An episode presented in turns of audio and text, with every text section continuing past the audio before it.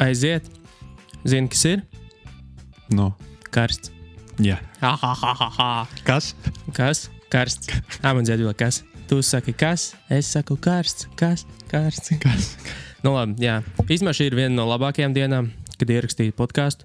Nē, es, es gribēju teikt, ka šodienu es negaidīju kā nevienu citu podkāstu.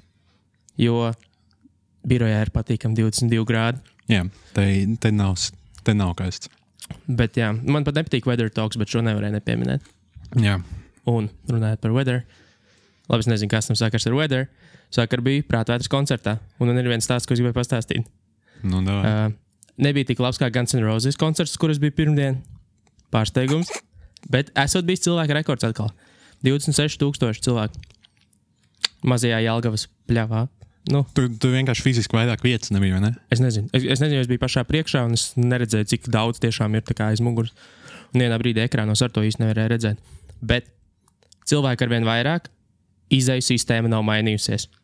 Burtiski, lai no tās milzīgās pļavas tiktu ārā, ir kaut kāds, laikam, trīs metru plats caurums žogā, caur kuriem izbāzts 26,000 cilvēku. Un es biju pārsteigts, kāpēc šis bija pirmais gads, vai varbūt citus es nepamanīju, jo pagājušais, kad es biju uz to pašu koncertu, mēs caur mežu līdām pār dzeloņrātīm, lai tiktu ārā no turienes. Un, un, un šogad stāvam tajā rindā uz oficiālu izēju. Skatos, sāk jau pulcēties tur tādā uzkalniņā, nu pie tā žoga augšā. Protams, vienā brīdī kāds praktiskais latviečs paņēma un izlauza caurumu viņā. Nu, tā kā atrāva vaļā, bet tur tas caurums nebija liels, viņš bija kaut kāds metru plats. Un, un tur bija tas veikala kasu princips, kurā kad viena kasa ir tikai vaļā, līdz ko atver otru, tā pilnīgi visi cilvēki aiziet pie otras kases. Un visa tā 20,000 plūsma novirzījās uz to mazo caurumu žogā. Un, un līdz nu, tur bija tāds Walking Dead scenārijs, kā zom, zo- zombiju filmās, kad tu skaties, ka atplīst vaļā kaut kas, un tad viņi gāžās. Nu, kā, nu, tieši tā bija. Mēs, nu, tā nebaigi steidzoties, nu, virzījāmies tā uz tā caurumu pusi vairāk. Un tad vienā brīdī, protams, nāca nākamais un nākamais ģēnijs, kur izdomāja, ai, lai ceļam ārā visu to sānu. Un viņi karoči, izcēla kaut kādu četru metru garumā to žogu, vienkārši paņēma un cēlā ārā un met uz ielas. Tā jau viss forši ātrāk tikām ārā, bet, bet tur kaut kāds oms no opijas saķerš galvas muka prom no tā, kā cilvēki gāž to žogu ārā. Kas, nu, vajadzētu padomāt, jo pirmkārt, tie bija parastie. Nu, tie celtniecības tādi drāši, nu, nedrāši. Sēdi jau vispār uz beigām noņemt Nu, visu tieši, nost, nu, tieši tā, nu kādā sakarā tu vienkārši pie- desmit minūtes pirms koncerta beigām nepaņem un nenoņem to sētu nos, lai visi var aiziet kaut kur. Jo es pirmdien biju Tallinā. Guns N' Roses koncertā, kurā bija 60,000 cilvēku. Viņš notika tādā kā dziesmas, nu, tieši tādā pašā aizstrādē kā mums. Un tur visi tie 60,000 bez problēmām, man liekas, 15 minūtēs pazuda no tās teritorijas. Nē, es pagājušajā gadā, biju Stokholmā uz Rolling Stones, ti- nu, tieši tas pats, un tas bija no stadiona. Nu, jā, līdz ar to tas ir atrisināms. No, īpaši no pļavas. Vienkārši Jā, pļava, no kur- pļa- kur pļavā tehniski ir vispār- ļoti maz tehnisko ierobežojumu. Nu, izņemot, ja tā upe apkārt, tad būs Nu, stulbi. Nu, vienmēr sakot, tas bija mans patīkamais mirklis visā. Tas man šķiet visinteresantākais šajā koncertā. man liekas, tas ir vissliktākais Lucas salā, kā koncerta venue. Ja tu vienkārši nav kur aiziet. Daugavā var iet. Nu, tu vari iet Daugavā vai aiziet uz tiltu un tad stāvēt un nekur netikt tālāk, kā mēs izbaudījām pagājušajā Bet braukšana ārā, braucu ārā es gan kaut kādas 40 minūtes. Varbūt vairāk un klanījos, un gan ieskrēju aizmugurē, nu, priekšā braucošajai mašīnai. Jo es reāli vienkārši starp stāvēšanu un kustēšanos 5 km/h nu, paspēju aizmigt. un, un, un, un es tagad sāku saprast, cik tas patiesībā ir nopietni. Nu, tā Jā. tā noguruma lieta, jo kad tu vēl biji 19, 18 gadu vecumā. Nu, tad baigi tā nejūt. Nu, Nē, nu, it kā nogurums, bet tu nemigi reāli ciet. Nu, tagad es esmu pāris reizes nu, tur, tur pakaļ no Tallinas braukājot. Tagad vakar ar visdien pie stūres. Un vakarā ir tik šausmīgi. Nu, reāli gribās vienkārši piebraukt malā, apstāties un, nu, un gulēt. Nu, pēc vēl pieciem gadiem droši vien tā darīja. Es, es tagad redzu to, nu, to kampaņu pointu, godīgi sakot. Jā. Bet labi, mēs šodien secinājām, ka mēs būs ekspresa epizode, jo formula sākās pēc. Pagaidām, stundas sākās. Nu, jā, bet mums vēl vajag mm, tehnisko pauzi pirms formulas. Ah, nu jā, labi. Okay. Nu, tad ķeramies klāt izglītošajām ziņām. Izglītošajām ziņām. Kas tev labi šodien ir? Man, es ņemot vērā pagājušās nedēļas pieredzi, ka mums diezgan pesimistiski viss beidzās. O, pozitīvā. Jā, ziņā. es, es centos atrast ko pozitīvu. Um, ir vēl labas ziņas spēlēm. Zini, zinātnieki ir spējuši atgriezt uh, viņu novecošanās procesu, respektīvi, sirmos matus krunkus un matu izkrišanu reversot. Oho, es nezināju, ka pēlēm ir šī problēma. Pusmūža pēlēm ar to, ar to pāvestu pleķi uz galvas. Jā, izrādās spēlēm tāpat problēma, un, jā, un viņas tagad var atgriezt. Nu, jā, viņas atkal iet uz globalizāciju.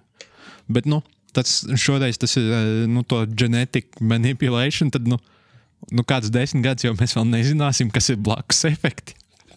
Mutant. Nu, Mais. iespējams, visām tām spēlēm uzaugs nu, desmitā kāja nākamā gada laikā. Varbūt nē, bet nu, we just don't know. Nē, jā, parasti. Es uzaugu desmitā, jo nu, deviņas. jau- Tagad, ir, un tad, zin, kā, desmitā vēl būs klāta. Tas gan būs nērti. Labi, un man ir vēl viena laba ziņa. Nu, cik tev ziņām ir labi? Ah, Divas. un pēc tev pēdējā. Cik tev ir kopā? Sešas. Mm. nu, labi, centies. Nu, centīšos. Un ir atrasts risinājums tam, ka daudz putni un bruņurupuči sapinās un mirst, iepinoties zvejas tīklos. Tā ir zvejstīkla būtība. That's Nē, how- nu, that- nē, tas ir zīvis. Tas ir zīvis. bet still, that's how un work. bruņurupuči. Būtu rītīgi stulbi, ja putnu bruņurobuši tur iepītos un nemirtu. Tad tie ir nu, tā kā faultī zvejas tīkli. Bet jā, viņi atrada risinājumu un uh, viņi tajos tīklos ielika diodus un viņas izgaismoja. Nu. Un par 84% mazāk putnu un 64% mazāk bruņurupuču ieķērās. Un 100% mazāk zivju. Nē, zivs, zivīm neko tas nemainīja. Zivs just fucking stupid. Nu, nē, nu, labi, viņas jau neredz to tur. Viņām jau pofīgi par diodēm. Viņam, nu, viņi jau, protams, ka viņa kaut kāds pleķītis ūdenī neko nemaina. Nē, nē, tas Un- bija. un- un viņi Zīves nemainījās. Ļoti Zivs, labi. Vienīgais, ka tie zinātnieki uzsvēra, ka nu, tas, nu, viņiem tur, man liekas, ik pa desmit metriem tā dioda, nu, ka tas vispār ir lēts risinājums un nu, benefits ir huge. Bet, nu, tas ir ok, ka tas ir lēti, bet kurš par to maksās? Kā z- nu, zvejnieks jau iztērēs papildus naudas, lai putnu Diods sapirkt par štuku. Cik Nu, jā. maksājas par? Nu, ko Nezinu. nozīmē lēti? Nezinu. Es arī, nu, tur bija tikai aprakstīts lēti un cost effective. Mm. -hmm. Un es īsti nesaprotu, ko nozīmē cost effective, jo ieguvums tam, kas cik izmanto zvejas tīklus. nu, jā, bet viņš jau nevar tam viņam neko izdarīt. Nu, pienesums ekonomikai, bruņurupušu taxes, turtle tax. Tad, tad, jā, tad, īsti, nu, tad man jautājums, kurš par to maksā? Vienalga, tas kāds ir liels vai mazs, bet nu, tas nebūs zvejnieks, kas par to maksās. Jo, nu, Nezinu. iespējams, putniem vajadzētu apdrošināšanu iegādāties vai no subscription based. Tā kā putnu Netflix, Putnu flīks. Nē, nē, Vai, jā, jā. jā, jāuzliek nodokļi bruņurupučiem. vai varētu likt Meksikai par to maksāt. Protams, jā, on that's on us. jā. Tur, nu, kā jau viņi visas lietas ir paņēmuši šobrīd. Jep, tieši tā. Man ir viena arī pozitīva ziņa īstenībā. Uh, firma Jaunzēlandē esot notestējusi četru dienu darba nedēļu, četru darba dienu nedēļu. Tā būtu pareizā. Mm -hmm. Un strādājot, produktivitāte nesot kritusies, tas cilvēki, kuri atzīst, ka viņiem ir sabalansēts nu, darba un brīvā laika režīms, uh, ir pieauguši par 24%. Ja pirms tam 5 cilvēki teica, ka var nu, darbu ar dzīvi normāli savienot, tad tagad 79 to saka. Un es piekrītu, es esmu pilnīgi pārliecināts, ka normālā uzņēmumā var ieviest 4 darba dienu nu, nedēļu. Es domāju, ka jebkur, nu kā, nu viss, nu, man liekas, Francijā jau ir 7 stundu vai 6 stundu darba diena. Nu, viņi gan mm. dienu neatņem, bet viņi dienas saīsina. Zviedrijā tas pats, Norvēģijā tas pats, un nu, nekur tas nav, ne, nekur nav bijis nacionālā katastrofa. dēļ Tā, ka cilvēki Jo strādā mazāk. ļoti iespējams, ka cilvēki arī mazāk iet atvaļinājumos. Jo man vismaz ir tas svīts pats, ir, zini, trīs brīvdienas. Respektīvi, ja nedēļas nogalē būtu vēl viena brīva diena, nu tās četras mm. darbdienas un tad trīs brīvdienas, es būtu laimīgs. Es varētu neiet atvaļinājumos. Nu, tikai tad, Nu, ja baigi kaut kur Tikai, ja kaut kur aizbraukt prom, jā, Latvijā. Bet at, čist ne. atpūsties vispār nebūtu nepieciešams. Jo citādi nav tas, jo ceturtajā dienā mūžīgi sākās tas sindroms, ka, ah, nu es jau nav ko darīt, un tā, un uz no rīta uz darbu jāiet, un tad varēja arī iet šodien uz darbu. Jā. Tev ir vēl labas ziņas. Mm, Bija. Viss bija. Mm, es, es gan nezinu, ah, man ir par foršām lietām. Atcerieties, tu vienā sērijā stāstīji par to, ka, ja cilvēkiem pasakā paldies, viņi to novērtē daudz vairāk nekā mēs. Nu, Ekspektējam. Jā. Jā. Un jā, arī tas pats viņi ir, teiksim, uh, citas pētījumus, bet secinājuši ar ēpastiem arī, piemēram, kad sūta viens otram, nu, kaut kādus tur, nu, lūdzu šo darbu, kaut vai tas ir mazs kaut kāds ātrs darbs. Un, ja tu pasaki paldies, tad tas, tas, kurš ir paveicis savā labāk šo lietu, jūtās daudz, daudz labāk nekā ja tu to nepasi. Nu, viņš kā daudz lielāku svaru tam piešķir, nekā ja tev liekas, nu, tur, eh, tas ir darbs, un tur, tipa, tur papakaļ. Viens darbiņš maziņš neko nemainīs, tas nav nekas major. Tā kā tā, sākam paldies. Jā, Pārējās ziņas nav pārāk labas. labi, tad es sākšu ar Ar sliktajām. sliktajām dāvai. Uh, kā jau minēju, par ko mēs negribam runāt, tādā ir diezgan silti. Mhm. Un, Tāpēc man šodien ir uh, aliņa vietā šortu krāsas izotoniskais dzēriens. At, at, atjaunini, kā viņi to sauc. Mm. At, atjaunini kaut kādus tur vitamīnus. vai? Elektrolītus. Ek, nu, ah, jā, elektrolīts lai iekšā. Bet, jā, mm, un vispār tas nav labi. Jo kaistā laikā cilvēkiem ir sliktāks noskaņojums, vieglāk tā uzvelkas cilvēki. Noziedzība pieaug. un ir Vairāk, arī stulbāk, kā mēs secinājām pagājušajā sērijā. jā, vairāk dzer un lieto narkotikas. Bet visbēdīgākais no visiem, ka katru grādu temperatūras pieauguma pieaug arī pašnāvības risks. No, bet no cik sākas? Nu, no, no kādas Vai no temperatūras ir nulles? Nulle Nu, no nulles līdz Tipa, nulle ir tas sweet spot, ja, kas visiem vislabāk patīk. Nē, nu es pieņemu, ka nu, kā, līdz kādiem 25 grādiem tas pieaugums ir bezjēdzīgs, un tad pie 26 tad diezgan strauji paliek Nu, sliktāks. Bet, uh, jā, nu mēs te smējamies, ka uh, varētu nomirt, nevis iet pie ielas. Bet, Cilvēki arī to izvēlas. Mēs, mē, nu, mēs tikai runājam, viņi ir. jā, nē, bet par to, ka ir sliktāks noskaņojums, es varētu piekrist. Nu, es, es, es esmu mazāk iecietīgs, ja man, nu, kamēr es eju cauri kaistumam uz darbu no rīta. Nu, es neesmu, es neatceros, kad spēju reizi tik sūdīgi būt jūties kā šajā nedēļā. Nu, galva tā kā vate. Nesaprotu ne rīt, ne vakar īsti, un vienkārši viss, ko tu meklē, ir augstākā vieta uz zemes. Nevis, Un, un, un tu kļūsi dusmīgāks uz cilvēkiem. Es pieļauju, ka tā ir, jā. statistika. Nē, nu, e, man tas ir pierādījis. Man pa ceļam uz darbu, nē, pa ceļam mājās. Katru dienu vienā vietā sēž sieviete, kur kā lūdz naudu blakus restorānam. katru reizi ar vien mazāk viņai dod, vai uzkliedz ar vien? Šū! uh, nu, obviously Antonijas ielā blakus restorānam. Nu, tas, tas ir sweet spots. Bet, Ok. okay. nu, parasti, nu, maļķīgi dai, nu, tu vienkārši pāri garām, un tu, nu, vienkārši pie sevis nodomā, ka, no, that's not a good idea. Nu, Bills Gates neuztaisīja fondu, mili, neziedoja miljardus, lai atdotu cilvēkiem uz ielas naudu, ko ir lūdzu naudu. Nu, tas nav the best way to do charity. Nu, jā. Uh, Nu, bet nu, tagad, kad ir plus 30 grādi, kas tajā gadām, nu, aigo Nacionālā apvienība. Nāfīgi, tu man nevēli latviešu pajautāt. nu, jā, nu, jā, skaidrs. Skaidrs viss. Man ir, jā. Uh, arī īstenībā mums ir baigi daudz atsauces šobrīd uz jau iepriekš runātām lietām. Kaut kad vienā sērijā es stāstīju par to, ka mm, mākslīgie uzturu bagātinātāji, nu, vitamīni un tādas Jā. lietas, sniedz daudz mazāku ieguvumu, ja viss, nu, tā kā praktiski neko nedod. Uh, nekā mums likās, bācis teica apēros vārdos. Respektīvi, viņi, there, there are fewer benefits nekā mums likās. Respektīvi, viņi nu, neko nedara pa lielu. Tas ir placebo vairāk nekā kaut kas efektīvs. Un tagad arī zem sto, stobra galā ir nolikta zivju eļļa, jo viņi ir arī sapratuši, ka omega 3 Ah, jā, es īsti nu, viņu ņemot tur kapsulu formā un, un ar varu pa, nu, sev barojot iekšā. Ka īpaši nesamazina tās uh, sirds slimības, sirds asins slimības, ko saka, ka viņi samazina. Līdz ar to visi pamatā ir labs uzturs. Un aptiekā papildus kaut kādu ieguvumu nopirkt nav īpaši vērtīgi un liederīgi. Tā kā tā. Es nezinu, tas bija pozitīvi vai bēdīgi. Vai... Nu, bija tā vidēji, tas nebija- Zivju eļļa ir diezgan dārga, godīgi sakot, nu, priekš Jā. vitamīniem. Un varbūt var ietaupīt naudu un nopirkt vairāk zivju tirgu un ēst vakariņās. Augstu alu, Jā, piemēram. vai augstu alu.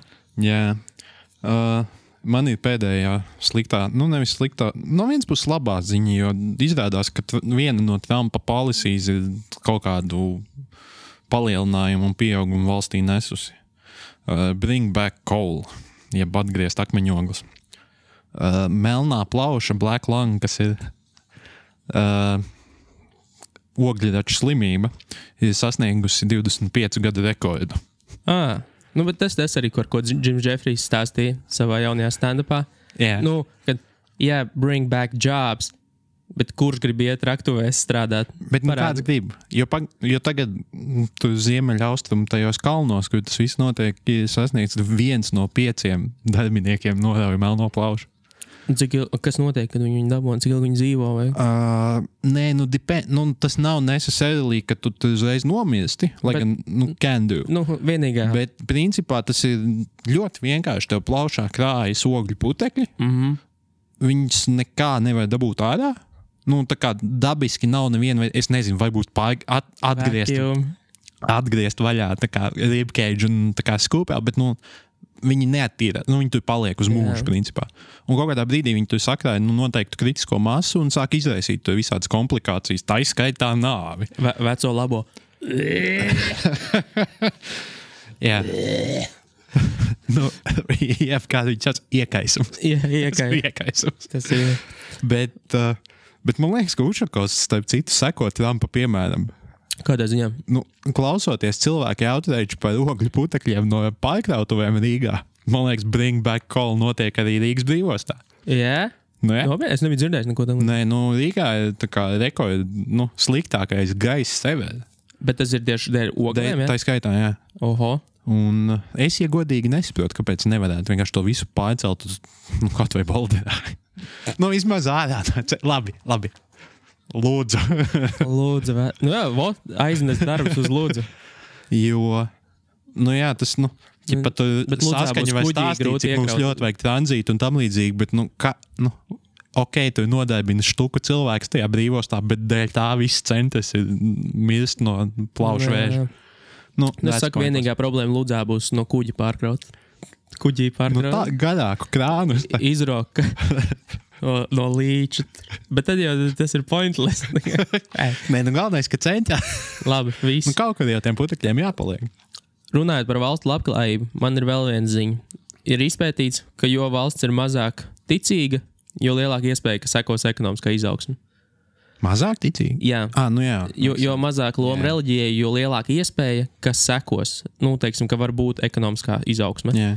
Jo pirms tam nevarēja īsti pateikt, vai seku, nu, tā kā strīdējās par to, vai sākās ekonomiskā izaugsme un kļuva ti, eh, mazāk ticīgi, nu, jo vienkārši kapitalist Jā. things, vai tieši beidzās ticīgums un tad sākās izaugsme. Un ir, nu, tagad viņi ir diezgan droši secinājuši, ka tad, kad samazinās ticīgums, tad ir iespēja cerēt uz izaugsmu. Un viņi obligāti nepienāks, bet tad, Jā. tad ir lielāka iespēja, ka viņi var pienākt. Un, jā, un arī atkal mēs tieši par šito runājām vienā citā epizodē, kur bija par mm, ticīgumu attiecībā uz katastrofām. Ja notiek ekonomiska rakstura katastrofa, tad tie, kas neticēja, tie kļūst vairāk ticīgi. Tie mm. vairāk pievēršas dievam. jā, tā bija. Kas, kas arī nu, tādā ziņā, nu, tad, kad tu sačakarē to, tad tu ej atpakaļ. Jā, good old trial and error. Trial and error. Tev vēl ir zinātne. Nu, man ir tāds, man ir viens, ar ko es varētu labi nobeigt, ja, Nu, tev, ir, ja tev ir deep dives. Kāds? Man nav, nav viss. Ā, viss? viss. Nu, tad Mums ir jā, mums jākustās ar ziņām. Čāp, čāp. slikta laulība nopietni apdraud veselību. Es ticu. es, es arī piekrītu. Ar pānu norauties pa galvu ir fucking sāpīgi. Bet jā, es, es pat negāju iekšā dziļāk, jo man Ah, ir that's viena it, alga. yeah. Jo, jo, jo, jo nu, tas tā ir visticamāk. Tā noteikti ir. Es, šķiršanās nav slikta. Ja cilvēki ir nomalēmuši šķirties, tad tas nāk labi pilnīgi un vienīgi. Un pilnīgi un galīgi visiem iesaistītiem. Izņ, izņemot, ja huge income in- in- inequality un Džeks pazaudēja visu, kas viņam. Ne, tad nē. Nu, labi, ok, tad jā. Tā kā es, Uh, es, es tieši skatījos šodien kaut kādu Jim Jeffrey šovu, un tur bija. Uh, viņš, es biju palaidis to garām, ka Burger King vienā brīdī bija palaidis Krievijā uh, reklāmu par to, ka, ja tu, tu paliec stāvoklī no futbolista, tad lifetime free burgers. Jā, jā, es kaut ko tādu lasīju. Un Jim Tur Jeffrey. bija lifetime. Viņi... Jā. Oho. Un Jim liekas, Jeffrey. viens bērnu komplekts. Nē, nē, nē, bija lifetime. Nu, jā, bet Jim Jeffries, tā kā viņš challenge, ka that's fucking shit. Jo, if you get pregnant from Jim Jeffries, you get a free house. no, Tas ir, tas ir labs punkts. Tas ir diezgan, diezgan solīts punkts. Jā, Tā kā jā, viss jau pietiek izglītoties. Davai pie ziņām. Kas tev labi ziņās? Man, ziņ, man atkal ir salīdzinājums. Mēs pagājušajā runājām, kāpēc TVNets ir debils un mēs ne, jo viņi ar saviem skandaloziem virsrakstiem visu laiku. Labi. Divas Nu, tagad atkal bija Del, šoreiz Delfija virsraksts, bija vasarā sniegs, Lai pie ledus halas vai ne? Ha, ha. krusa. Jā, viens. Tad nu, atsliecinieks bija iesūtījis krusas bildi, un Delfijas domāja, ka vasarā sniegs ir tieši tas, ko vajag ielikt pirmajā lapā. Nē, nu, protams, iedomājieties, kāda statistika tam pasākumam bija droši vien. Bēdīgi, bēdīgi. Jā, kas tev jauns? Um, arī Delfī, bet varbūt arī nē. Nē, man liekas, ka Delfī. Protams, viņiem ir tās vienmēr kā ir kaut kāda liela sporta notikuma, tā viņiem ir cik katrs ko pelna, kā viņš dzīvo, vēl kaut kas. Jā. Un tur bija vesels raksts, ka Messi pēc neveiksmes pasaules kausā atpūšas uz jahtas. Nu, vai nē? Jā, dīvaini priekš cilvēku, kurš ir. Nu, kura vērtība ir vairāk kā 110 miljoni. Jā. Ļoti dīvaini, ka viņš atpūtās uz savas jahtas. Jā, ja man būtu 110 miljoni, un es kaut ko sačakarētu darbā, piemēram, Tā būtu pirmā es, lieta, ko es, es darītu. es vis, jā, nē, nu, visticamāk, paliktu motelī cēsīs un dzērtu LBŠņā. That's what you do. Ja that's what you do.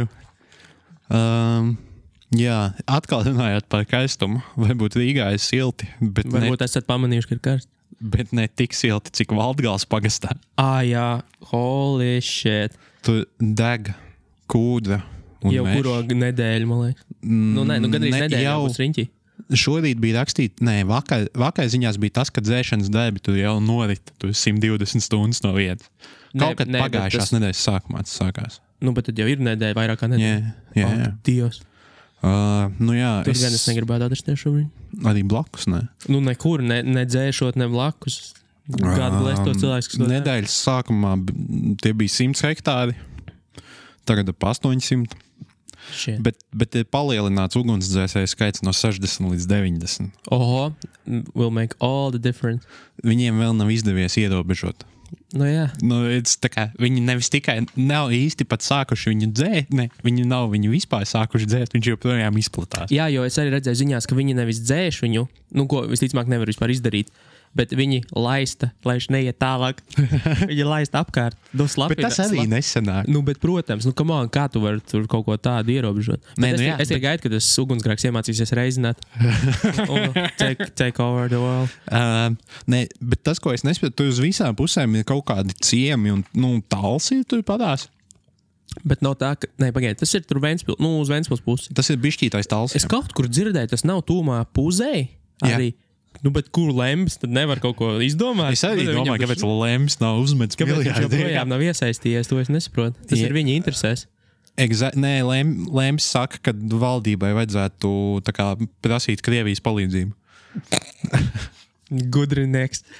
Jā, ka tā kā, nu, ko mēs te tām sankcijām, nu, vienkārši pal nu, palīdzēt. Pal A, ko Krievi darīs? Ar Atsūtīs armiju, un tu nebrauks prom, visticamāk.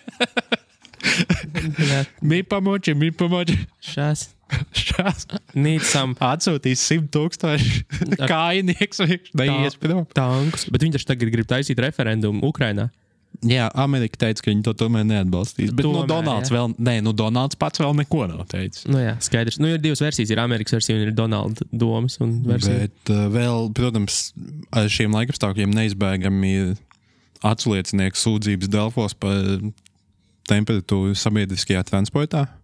Aha. Bet kaut gan tramvaji jau tie jaunie gadi ir, man liekas, kondicionēti. Nu, es ne, nu, jebkurā gadījumā, nu, cik augsts ir tavs expectācijas, ja tu kaut kur brauks ar Rīgas sabiedrisko transportu. Bet, uh, mm, protams, Rīgas satiksme komentēja šo ziņu, un viens bija tas, ko viņi teica, ka vis, visos, ir, 35 grādi ir visos, fine. nē, ka visos, visos transporta līdzekļos ir kondicionēti un viņi darbojas. Izņemot tos, kuros viņi nav Un nedarbojas. un nedarbojas. Um, bet tas, ko viņi teica, ka ir grūti noregulēt to temperatūru, jo viņiem ir tādi gadījumi, ka no viena un tā paša sabiedriskā divi cilvēki sūdzas, vienam ir par karstu, un otram par augstu. Un I call bullshit. Tā gan nevar būt. Nevar, nē, zinu, kā. Nu, izņemot, ja viens no viņiem ir gripu norāvis, un viņam tur ir drudzi sākās. Vai arī vienam ir 90 gadu, otram 18. Nu, Jo, jo, jo, jo, netikli, jo jā. man liekas, ka pat vēl tagad veci cilvēki nav novilkuši džempers arī šādā laikā. Nu, hipsteri arī nē. Bet es teiktu, ka tā varētu būt kaut kādā garākā transportā. Jo, nu, piemēram, mums šeit birojā ļoti karstā un ļoti augstā laikā arī ir tā, ka katram stāvam ir savas problēmas. Piemēram, ziemā mēs pa vidu mums ir augsts. Augšā, augšējie stāvi, lai mūs, ja mūs padarītu siltāku, tad augšējie stāvi izvārītos. Nu, jo viss jau siltums iet uz augšu, un, un, un, un, un tad vienkārši tajā stāvā viņi nevar izturēt, un ir, mēs salstam nost. Līdz ar to tāds teorētisks tā var būt, bet praktiski es nedomāju, ka tas tā ir. Runājot par slaveniem futbolistiem, though.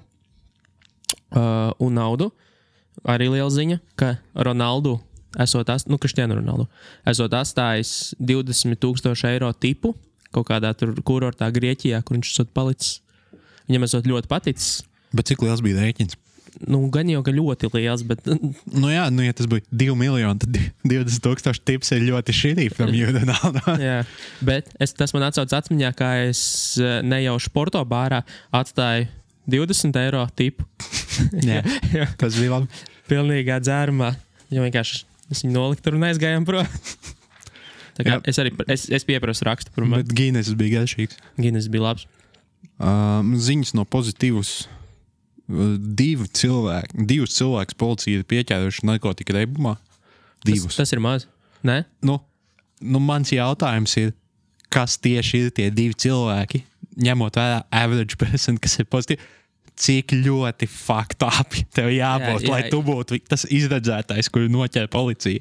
jā, nu, tur vajadzētu būt. Jā, nu, tas ir mazliet dīvaini, jo vajadzētu būt tāds vai nu neviens, vai tad viss. Nu, tu, Džeks, bija, nu, tu, Džek, nē, nu, tu, Džeks, visticamāk, jau nu, par kosmonautu bija kļuvis kaut kādā līmenī. Gārins bija uz pozitīvas. Andro. viņš redzēja lietas, viņš, dzir, viņš redzēja skaņu. Nu, es, nu, dažiem, es, ne, es pieņēmu, ka viņš sāk uzbrukt policistiem un mēģināt nokost ausu. nu, es nezinu, kā to vajadzētu būt gatavam. Runājot par festivāliem, Lēmē Vaikulē arī dzinteros bija savs festivāls. Ah, Kā jau katru gadu Jūlijas filmu bija? nebija. Tas bija tas, Jā. ko es centos reportēt. Tas ir tas, ko es gribēju tieši pateikt. Es izgāju cauri viesu tam nu, bildēm un visu, ko saliek, protams, visos ziņu portālos, un es tur neatradu Jūliju Krūmiņu. Kas nozīmē, ka nav izdevies pasākums. Nē, tas nav izdevies pasākums. Jūlijas varbūt bija pozitīvs. Varbūt Viņš varētu aizbraukt pozitīvi. Labi. Ko gribēju teikt? Man ir pēdējā ziņa par karstumu. Beidzot. Beidzot, jā. Jā. Nu, Um, un es īsti nesaprotu, kā, nu, kā tik daudziem tas gadās, bet uh, vakar 15 cilvēki nokļuvuši slimnīcā dēļ pārkaršanas. Un, nu, es vispār Kā? nesaprotu, kā pārkāršana īsti strādā. Godīgi sakot. Nē, nu tas ir tad, kad tu pa spīti visam gulēji pludmalē un nē, ēnā, jo uh, es tagad nodegšu brīvdienās. nu, tas ir tā, kā tas notiek. Brūns. visticamāk. Jo, jā, nu, nē, nu, otrs, ko es aizdomājos nākot uz šejieni, ir, ka cilvēki īsti, man liekas, par to neaizdomājas. Ja, nu, pie brīvības ielas tur sanāk, ja tu stāvi divus metrus no krustojuma, nu, tas ir sarkanais, stāv divus metrus no krustojuma, to stāvēt pie mājas ēnā. Mm. -hmm. Protams, ja tu gribi stāvēt uz pašas apmales, tad stāv saulē. Es vienīgais, ēnu, vienkārši seši cilvēki, kas stāvēja un vārījās brīvības ielas saulē, kamēr tu vari divus metrus pastaigāt uz atpakaļ un pastāvēt tā. Tāpēc iespējams, tāpēc tik daudz cilvēku beigās nonāk slimnīcā, jo viņi spītējas ar sevi. Nevar izdomāt, nu, loģiskās domāšanas trūkums. Jā, tieši tā. Nu, bet uh, tas ir tāds.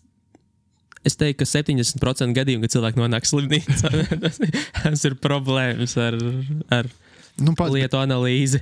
Bet ir taču tie cilvēki, kas, tā kā, nu, kas tur brauc ceļojumos uz Turciju un kaut kādām siltām zemēm, saka, nu jā, tur ir praktiski neiespējami, ka tu nekad nedabūsi saules dūrienu. Nu, nē, ir fucking morā. Es nekad, nu, labi, Es- varbūt kādreiz esmu, bet neatceros. Bet es domāju, ka nekad neesmu dabūjis saules dūrienu. Un, un zini, kas vēl ir interesanti? Man liekas, tas ir kaut, kāda light, nu, kaut kāds versijas, ka nu, ir kaut kāds tur nomocījies, bet nu, ne tā, ka tu mirsti nost. Un, un viena lieta, ko es gribētu tomēr pateikt, ka cepures uzlikšana nepasargā no saules dūrienu. Tas, kā, Ne.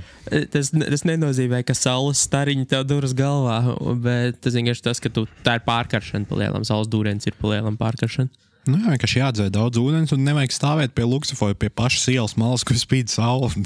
Tāpēc. Bet, um, nu, tu jau, protams, zini droši vien, ka mūsu Latvijas autoplats, ja tu to vari, nu, ne plats, bet, nu, jā, auto, uzbu, auto populācija uh, nav diezgan labā stāvoklī. Ņemot vērā vidējo vecumu, kas tur ir desmit gadi vai cik. Viņš ir pieaudzis. Nu, jā, iespējams. Bet tagad es ilgi, ka būs arī jauni, jauni noteikumi. Un CSDD vairs nebūs vienīgie, kas veiks tehnisko apskatu. Viņu vispār neveiks. À, viņi vispār neveiks. Nu, labi. Viņi būs auditors. Nu, jā, viņi tur bija rakstīts uzraudzīs, bet kā, ko tas nozīmē? Nu, viņi, kas... viņi tā kā certificēs un tā tālāk Nu, jā. servisus, kur pēc tam varēs to darīt. Nu, vienmēr sakot, tu varēsi savu mašīnu, savu žurku pārbaudīt pie Genādija Boldrājā droši vien. Servisā. Diez vai Genādijas certifikātu dabūs. Nu, labi, bet Tur droši vien nodokļi jāmaksā, lai es, es, certifikātu dabūtu. es domāju, vidēji tas varētu pasliktināt vēl vairāk tehnisko stāvokli. Jo iedomājieties, tu atdos privātajiem, ok, labi, nebūs visiem pa labi, pa kreisi, bet būs iespēja daudz lielāka iespēja sarunāt, ai, nu izlaid man tur cauri. Un, nu, Mm, nu, iedam, Nē, nu, dipē, nu jā, nu, es, es arī šo lasīju, un es īsti nesaprotu. Nu, pašreizējā sistēma strādā, nafig mēģināt viņus mainīt. Nu, izklausās pēc tā, ka CSDD apniks strādāt vienkārši. no, no, nē, nu, Jo- te, teorētiski viņiem, viņiem draud sūdi, nevis sūdi, nu, jā, viņiem konkurences padomu norādījusi, ka uh, var, ir risks kā tieslietām Eiropas līmenī par to, ka CSDD tur ir monopols tajā nozarē. Kas no, no vienas puses makes sense, no otras puses, jo tur ir Vācijā un visur, kur nu, privātās firmas to dara. Jā. Bet man liekas, ka Latvija, kā privātās firmas, nav Nu, gatavas tur, to darīt. Tur jau tā lieta, Latvija nedarbojas kā nu, visas citas valsts. Jā, Nevar mēs vēl, ne, mēs, mēs vēl neesam Vāciju. gluži Vācija. Mēs tuvojamies, bet mēs neesam. Jā, nu, Bet uh, par automašīnām runājot, vēl viens bēdīgs fakts. Šodien bija ziņas. Uh, Pagājušā gada vidējais importētais lietotais auto ir 11 gadus vecs dīzels no Vācijas. 11. Tas ir diezgan bēdīgi. Vidējais auto vecums Latvijā ir 10, komats kaut kas. Tas nozīmē, ka kļūst tikai sliktāk. nu, jā, tas ir. Bet desmit gadi tas ir baigi traki. Bet, uh, Jo- bet, bet, bet ir labās, mēs vismaz esam izvēlīgi un izvēlamies normālus ražotājus. Mums populārākie nav kaut kādi opeļi, bet gan Volkswagen, Volvo, Audi un BMW, kurus sastāv vairāk nekā pusi no importētā. Nu, bet, protams, Jo, nu, bet protams, ka Beha- tu- Ja Beha lidota Beha Jaldo. 15 gadus veca Beha vai jauns Opel Insignia. I don't, nu, behēties. Nu, jā. Nu, tas. Nē, bet zini, kā. Pirkt, jā, noteikti ir milzīga atšķirība. Bet man, teiksim, arī man šobrīd arī ir ļoti veca mašīna priekš standartiem. Bet tā problēma ir tāda, ka viņu pārdodot, lai es nopirktu ekvivalentu komfortu, man ir jāmaksā vaiprātīga nauda. Jā, bet tāpēc, ka tu nemaksāji par to mašīnu. Nu, you didn't go through that the last time. Tu ieliec labā mašīnā. stāvi. Tas arī. bet, bet realistiski vienkārši nu, tas, tas upgrades ir ļoti triki. Jo, nu, ja tu okay, vari par 25,000 nopirkt kaut kādu tur Skodu vai, nu, vai Opel to pašu. Bet, nu, pirmkārt, viņas nejūtās jau iekāpjot, tu jau viņu apšaubi. Viņa ir laba tikai tas, viņa ir pilnīgi jauna, un viņa pēc gada kļūs sliktāka. Bet tas vienalga, es uzskatu, ka desmit gadus vecs bērns no Vācijas, ja viņam ir desmit gadi bijuši Vācijā, tas ir drausmīgi. Jo vācieši parasti vienkārši visu sūta šurp pēc 250 tūkstošiem. Nu, tā kā, Nu, tur ir 1 miljons un 250 tūkstoši. un iedomājieties, kas notiek desmit gados. Nē, nu, Jesus. vislabākās jau ir tās, kas vēl bija lētākas no Šveices. Kur ir nu, visbiežāk tev ir divu litru dīzels, kurš ir pilnībā nodzīts. Nu, viņš visu laiku kalnu uz leju, kalnu uz augšu. Tur tās mašīnas vispār neiet. Oh. Nu, bet tas šletiņam neinteresē. Ja piektā beha ir piektā beha, Piektā beigta. Uh, nu, kas vēl ir interesanti? Ah, mēs esam runājuši par e-veselību, nezinu. Nē, mēs Nu, labi, bet nu, ir dzirdēts, ka e-veselība nav IT labākais projekts pasaulē, ka viņi ir dārgs, ilgs un nekam nedara un nestrādā. Bet uh, e-veselības eksperta komanda ir izlaidusi nākamo revolucionāro IT risinājumu. Tas ir rīks, kas parāda, cik gara rinda ir pie ārsta. www.rinda pie ārsta.cl. Viņi mums gara. nemaksā. atbildi ir ļoti gara. Uh, bet, nu jā, un tur principā par visām valsts iestādēm, kas sniedz apmaks, nu, valsts apmaksātos pakalpojumus, tur nu, tu vari redzēt pie katra speciālista, cik gara ir vidējā rinda. Kas līdz šim izklausās fair enough. Tu iedomātos, ka to arī var kaut kā vizīti nobukot vai tam. Nē. Pirmkārt, informācija tiek atjaunota vienu reizi mēnesī. Uh, bet es īsti nesaprotu, kas tādā, jo šobrīd, kad ir 22. jūlijas, informācija ir redzama uz 1. jūniju, kā bija. Un, uh, nu, kā teica veselības ministra Anna Čakša, tas ir ļoti ērti lietojams rīks arī mobilajās ierīcēs, uh, jo tu vari apskatīties izvēlētās iestādes atrašanos kartē un uzspiest uz tālruņa numuru, lai pieregistrētos. Izklausās, ka kāda aģentūra atkal ir par kādām 50 štukām uzvārījusies. Bet uh, es to lapu atvēru no kādām 50. Tur stabili uzreiz viss 5 miljoni. Nav jau tev parastā. Zemāk neiet nemaz. Tas jau nav nekāds mārketinga projekts, tā ir veselība. Bet, uh, principā, ja tu atver to lapu, tur ir literāli Excel spreadsheets, kur tu vari atfiltrēt pēc adresēm, ārstiem un rindas garuma. Tā kā trīs lietas. Bet, nu, Par zinu, ko es nekad nebiju iedomājies. Ka tāpat nav valsts iestāde, dārsts ir taču privātais. jā. Es mēģināju vienu dienu pierakstīties pie, pie podologa. Tas ir tas, kas kājas nu, ārstē un apkopja. Man viena annoying kārpa uzmetusies, kur man vajadzēja dabūt nost. Un es domāju, ah, naivais, nu labi, šonadēļ man nevajag, man der uz nākamo nedēļu.